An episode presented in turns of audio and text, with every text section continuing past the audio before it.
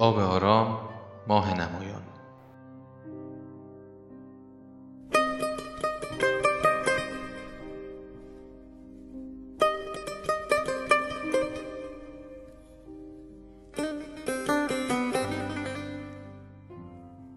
بودا تنها به عنوان معلم صبر و شکیبایی ناکام بود. او برای ما مشکلات نساخت. او دوست نداشت به ما آسیب برساند. او خصومتی با ما نداشت. دشمنان ما چه نوع داخلی یا خارجی فرصتی برای ما ایجاد می کنند تا در صبر و شکیبایی رشد کنیم.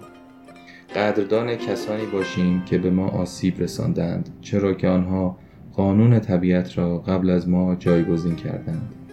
فقط لازم است که چشمانمان را باز کنیم. ما اینجا هستیم که سربار هم باشیم.